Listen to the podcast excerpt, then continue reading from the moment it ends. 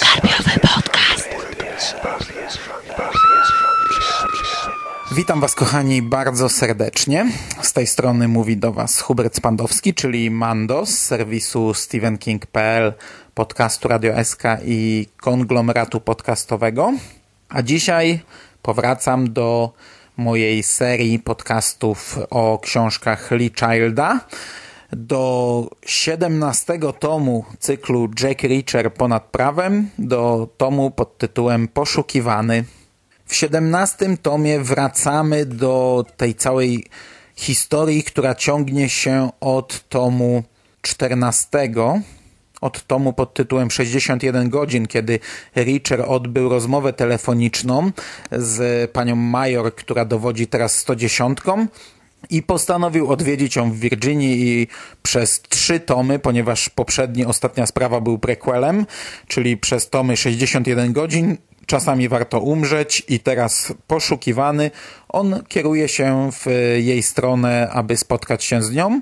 To jest dość fajne zagranie Lee Childa pod tym kątem, że e, Richard starzeje się. I ja pamiętam, gdy w lutym czytałem pierwszy tom Poziom Śmierci, to tam Richard miał 30 parę lat i mnie ciężko było wyobrazić sobie, e, co będzie za 20 tomów. Pamiętam, pytałem nawet e, kolegów, którzy lekturę książek mieli już za sobą, czy czas będzie uwzględniony w tym cyklu, czy starzenie się Richera będzie uwzględnione, no i powiedzieli mi, że tak. I nie bardzo sobie mogłem wyobrazić, jak to będzie wyglądało za 20 lat, gdzie będziemy mieli 50-paroletniego Jacka Richera, który dalej bierze udział w tych swoich perypetiach i przygodach.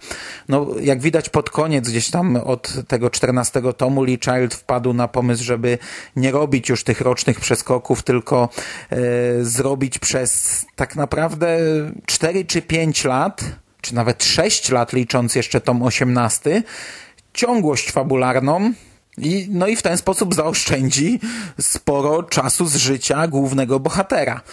Ponieważ poszukiwany jest tak naprawdę bezpośrednią kontynuacją mm, nie 16, tylko 15 tomu, czasami warto umrzeć. Oczywiście, no, nie trzeba czytać wcześniejszego tomu, żeby zrozumieć poszukiwanego, ponieważ wydarzenia z tamtej części nie mają w ogóle wpływu na wydarzenia z poszukiwanego, ale w pierwszym rozdziale Richer łapie stopa i jest to w zasadzie od razu e, wydarzenia te rozgrywają się od razu po finale tamtej książki. Richard ma na nosie wielki plaster z taśmy izolacyjnej, ponieważ w tomie 15 jeden z bohaterów złamał mu nos kolbą od karabinu. On sobie sam wtedy ten nos nastawił i przykleił do niego tę taśmę, żeby to się jakoś trzymało. No i teraz idzie z tym nosem zaklejonym, próbuje złapać stopa. Brudny, potargany, wielki facet. Nikt nie chce się zatrzymać. On odrywa sobie tę taśmę, ponieważ zakłada, że ona odstrasza też e, trochę e, no, potencjalnych kierowców. I ten nos jest gdzieś tutaj, przewija się dość często, no bo y, często podaje się rysopis y, Richera w dalszej części książki, no i y, wielki facet z bardzo brutalnie złamanym nosem to jest wspominane nagminnie.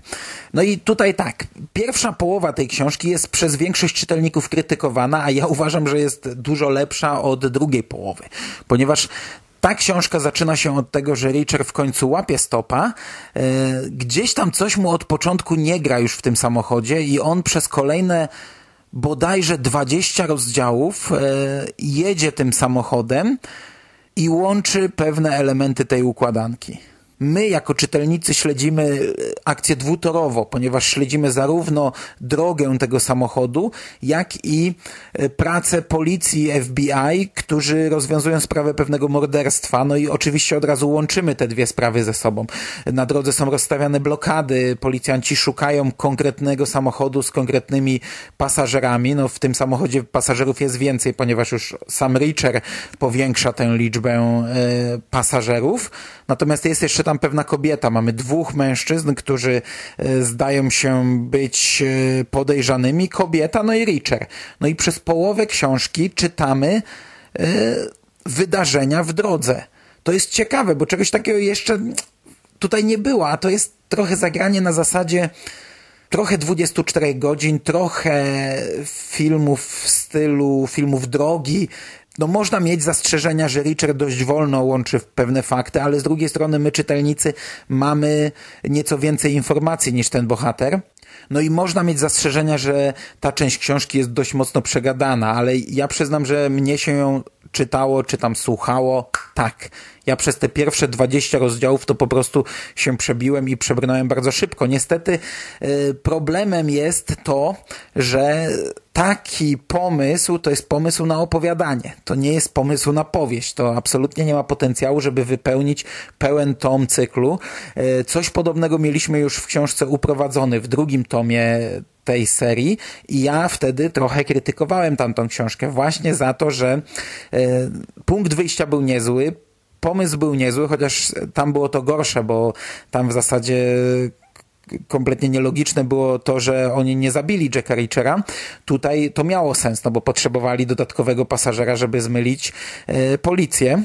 Natomiast w obu tych książkach e, no, musiało w pewnym momencie dojść do jakiegoś zwrotu akcji i ten zwrot akcji w uprowadzonym mi się nie podobał i obawiałem się, że do czegoś podobnego dojdzie też tutaj.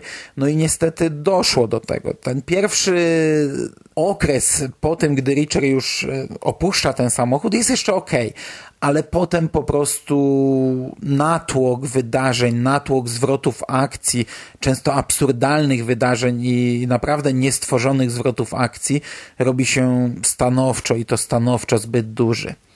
W drugiej połowie to po prostu mamy przetasowanie za przetasowaniem. Okazuje się, że każdy, kto w ogóle tutaj występuje, był kimś innym niż myśleliśmy, że był. Wszystko, co do tej pory widzieliśmy, to było tak naprawdę co innego i to nie było tak e, to niemal każdy jest tajniakiem, jest jakimś agentem federalnym CIA, FBI, NSA, DIA i cholera wie co jeszcze. E, mamy jakieś tajne więzienia, tajne bazy, no cuda na kiju. I tego jest zwyczajnie za dużo. Tutaj naprawdę druga połowa to się nam robi e, sezon 24 godzin w pigułce. Richard jest ścigany przez wszystkich, przez wszystkie chyba agencje możliwe, jakie działają na terenie Stanów Zjednoczonych. Robi sobie co chce. Oczywiście no, namawia do tego również agentkę FBI, która wraz z nim robi co chce, no, grozi jej wszystko chyba, co, co, co, co, tylko jest możliwe. Od y, straty pracy do długoletniego więzienia, ale idzie z nim tam dzień i noc, są razem, ramię w ramię, bo ona mu wierzy. Do tego bardzo dużym minusem według mnie jest y, przeciwnik, czy raczej brak przeciwnika, no, bo tutaj tak naprawdę to się ogranicza do armii no-name'ów, do walki Jacka Reachera y, z jakimiś żołnierzami w maskach, z jakimiś żołnierzami kryjącymi się w mroku. On po prostu y, w finale wyżyna kilkudziesięcioosobowy oddział y, anonimowych ludzi.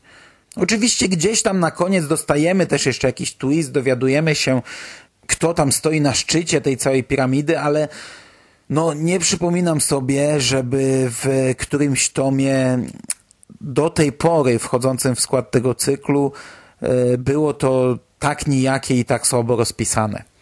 I ja mam potężny problem z oceną tej książki, bo ogólnie no, czytało się ją bezproblemowo. Pierwsza połowa jest naprawdę niezła i naprawdę czyta się ją dobrze. Jest przegadana, ale czyta się ją szybko.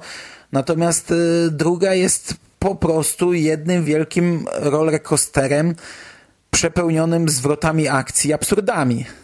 I liczba tego, przez co tam w ogóle przechodzi Jack Reacher w tej drugiej połowie tomu, to przerasta e, no, wszelkie oczekiwania. Także podsumowując, ja nie miałem problemu z przeczytaniem tego tomu. Czytało mi się go całkiem nieźle, całkiem dobrze, bardzo dobrze na początku, potem trochę gorzej, ale przebrnąłem przez niego dość szybko nie zmęczył mnie, nie sprawił, że, czyta, że, że, że, że zniechęciłem się do tego cyklu, a już bywało wcześniej, że jednak miałem momenty zniechęcenia, ale mimo wszystko ja nie wiem, czy tego tomu nie będę wspominał najsłabiej. Przynajmniej z tych 17, które do tej pory przeczytałem i przesłuchałem. Nie polecam zaczynać od tej książki, a Jest ona wydana w formie audiobooka, więc można zrobić ten błąd, o którym ja mówiłem już kiedyś, że sam również e, kilka lat temu planowałem zacząć właśnie od audiobooków. Absolutnie nie polecam zaczynać od tej książki. I to by było na dzisiaj wszystko. E, w sklepach możecie już kupić 21 tom pod tytułem 100 milionów dolarów. Mnie niestety nie udało się omówić go premierowo. Zostały mi jeszcze trzy tomy cyklu, także myślę, że pewnie jakoś w marcu zabiorę się za najnowszą książkę. Tak czy inaczej, od startu e, mojej przygody z tym cyklem i mojej serii podcastowej nie minął jeszcze rok, a ja już jestem bardzo, ale to bardzo blisko końca i póki co nadal nie jestem zmęczony tym tematem. E, mam nadzieję, że Wy również możecie powiedzieć to samo o tych podcastach.